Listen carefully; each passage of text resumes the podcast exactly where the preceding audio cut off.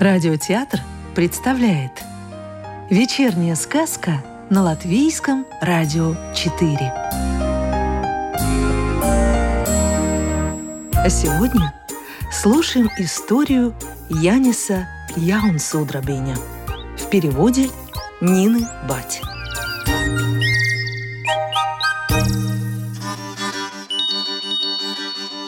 Янова ночь. Этот праздник, в особенности вечер и ночь, всегда проходили для меня будто во сне. Все другие праздники начинались за утренней в церкви и кончались на второй или на третий день вечером. А Янов день праздновать начинают ранним вечером и веселятся всю ночь напролет. Самую короткую, самую светлую ночь из всех, что знает латышская земля.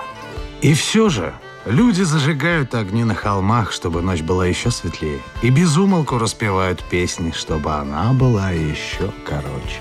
В этот вечер коровы возвращались домой с увитыми под моренником рогами, и уже это придавало каждому двору праздничную торжественность. Дверные косяки словно сами собой украсились молодыми березками, дубовыми ветками. Потолки в доме и в клетях, дверные оконные притолоки так буйно благоухали, словно ты попадал в цветущий овраг. Куда ни повернись, всюду твоей щеки норовит коснуться дубовый листок.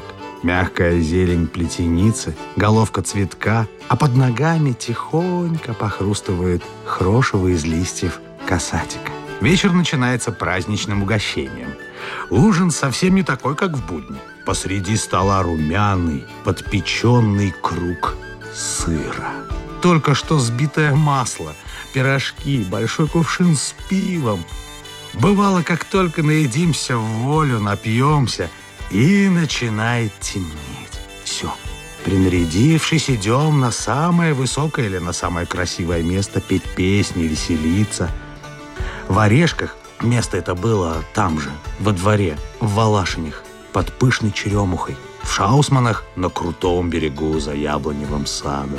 Мы с Янкой вбивали в землю шест. На верхушке шеста была старая бочка, вся пропитанная дегтем. И горела она чуть ли не целый час. Повсюду звучали песни. Люди веселились сами и веселили всю округу, словно в песне сосед встречался с соседом. Волость с волостью, уезд с уездом. Вся Латвия. За рекой полыхал костер в Пульпьях. Неподалеку справа от нас в Илпатонах. Стоило нам умолкнуть, и мы слышали голоса. Чудилось, даже небо над нами поет песни Лига. В Шаусманах – все мы были певцы неважные, но в эту ночь распевались вовсю. А здесь, в Лепенях, было не так. На Березовой горке мы разожгли огонь прямо на земле, потому что, ну, место высокое. Мы, пастухи, насобирали хворосту, из Риги принесли немного дров. Очень весело полыха. Но ни одна наша песня так и не заглушила треска костра. И у соседей тихо, даже огня не видать. А все почему? Да потому что молодежь сегодня вечером подалась в Паупары. Хутор Паупары за кладбищенским холмом, от нас его не видно. И не близко он, в Лепенях не услышишь, как они там поют. Да в Паупарах большой клуб, еще задолго до праздника о нем столько говорили, как это бывало и в Валашинях. Но веселье в клубе нынче не для меня. Мы с Минной уговорились, что в Паупары не пойдем. Но только я вынес из Риги дрова для костра, смотрю, она стоит у двери клети. Нарядная, будто собирается уйти. Я торопел. Остановился, а она говорит. А все же сбегаю в клуб. Ну, ненадолго. Ой, жалобно протянул я.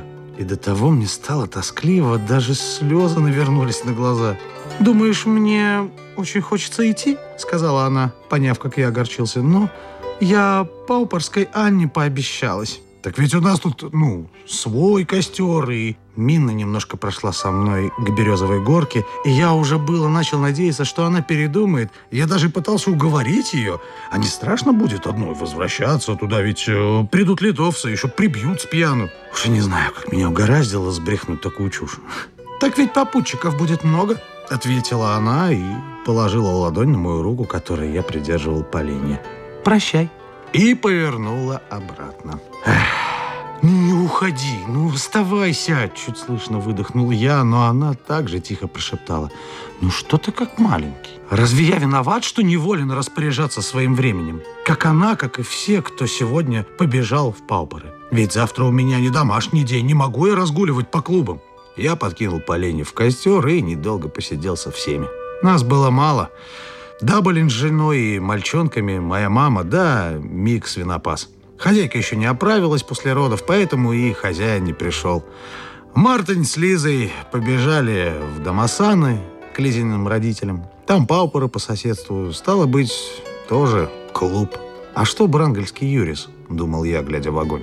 Он ведь тоже, как Мина, обещался не ходить в клуб, если я не смогу. Пошли спать. Потянул я Мика за рукав и ушел, ни разу не оглянувшись. Когда я уже лег и укрылся, в двери показалась мама. Она окликнула меня, словно проверяя, тут ли я. Я отозвался, и она сказала, гулял бы еще у костра, так здорово разгорелся, и слукинские ребята пришли, я за тебя попасу до завтра. Мама, мама, что ж ты раньше не сказала? Только разбередила еще больше.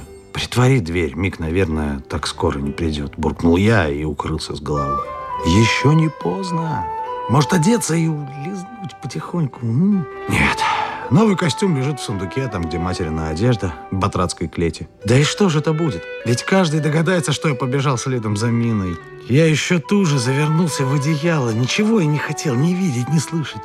Скорее бы этот паршивец пришел и лег.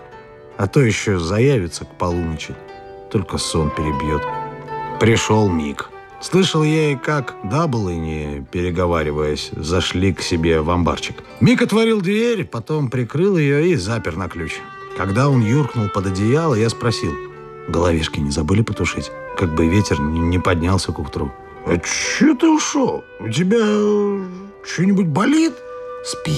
Что у меня может болеть?» Мик скоро уснул. Я же будто пробудился после долгого сна. В голове беспорядочно роились мысли. О чем только не заставлял я себя думать, лишь бы не о Мине. Но каждая мысль приводила к ней. Мина возникала передо мной нарядная, как куколка в черной жакетке, талия рюмочкой. «Я все же сбегаю в клуб», — говорила она. А Юрис, верный мой друг, что если они сговорились пойти туда вместе и вместе вернуться? В прошлое воскресенье, когда я спросил, пойдет он или нет, он ответил, что еще не знает, как оно получится. Ах, дружба, ах, любовь. Луч солнца, остывший в холодном ночном песке.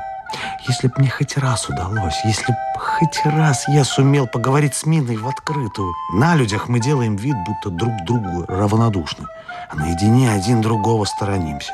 Здесь, в темной клете, ее кроватка стоит за моим изголовьем, и можно было бы перемолвиться ласковым словом, но мы молчим. Ведь рядом со мной Мик, вдруг он не спит, притворяется. Он и так спросил меня однажды, почему это мы с Миной все так нежничаем? Миночка, Даянчик, когда другие не слышат. А почему она никогда его не зовет Микочка? И обо всем этом мне суждено думать праздничной ночью, пока мест Мина беззаботно пляшет, поет, да еще и, наверное, угощается сыром, крепким пивом. Брангельский Юрис ведь там не один, а еще и Юрк из Паупоров. Он и распорядителем в клубе, он и в солдатах служил, и на кларнете играет, и сам высокий, видный, очень даже спокойно может такую птичку-невеличку, как Мина, подхватить под мышку и поцеловать, в точности, как ту невестушку-малышку, ну, про которую в песне поется. Никогда мне еще не выпадало такой длинной, полной мучительной раздумий ночи, как та Янова ночь. Когда в двери проступили трещины, глаза мои стали слепаться, и все же я никак не мог уснуть. Вышел из клети, небо на востоке зеленовато светилось. По этой зелени недалеко протянулись алые пылающие полосы. Было тепло, как перед дождем, но меня бил озноб. Я прислушался. За горкой пели мужские и женские голоса. Порой что-то выкрикивали. Расходятся. Все идут по домам. Я вошел в клеть и снова лег. Но так и не заснул, а ждал, ждал, ждал, когда вернется Мина. Дорогая, милая моя. И вот она пришла вместе с солнышком. Когда она отворила дверь, я увидел стена дома алая, алая, как кровь. «Яник, ты не спишь?» Звонким голосом спросила она, переодеваясь в темном углу, чтобы пойти доить коров. «Вставай, солнце уже выглянуло». Переодевшись, она подошла и погладила меня по щеке прохладной рукой. Я сделал вид, будто она меня только что разбудила. «Мне можно поспать до завтрака?» – пробормотал я. И тотчас заснул глубоким, спокойным сном. Рассказ читал актер Рижского русского театра имени Михаила Чехова Родион Кузьмин. Доброго вечера и до новой встречи в понедельник.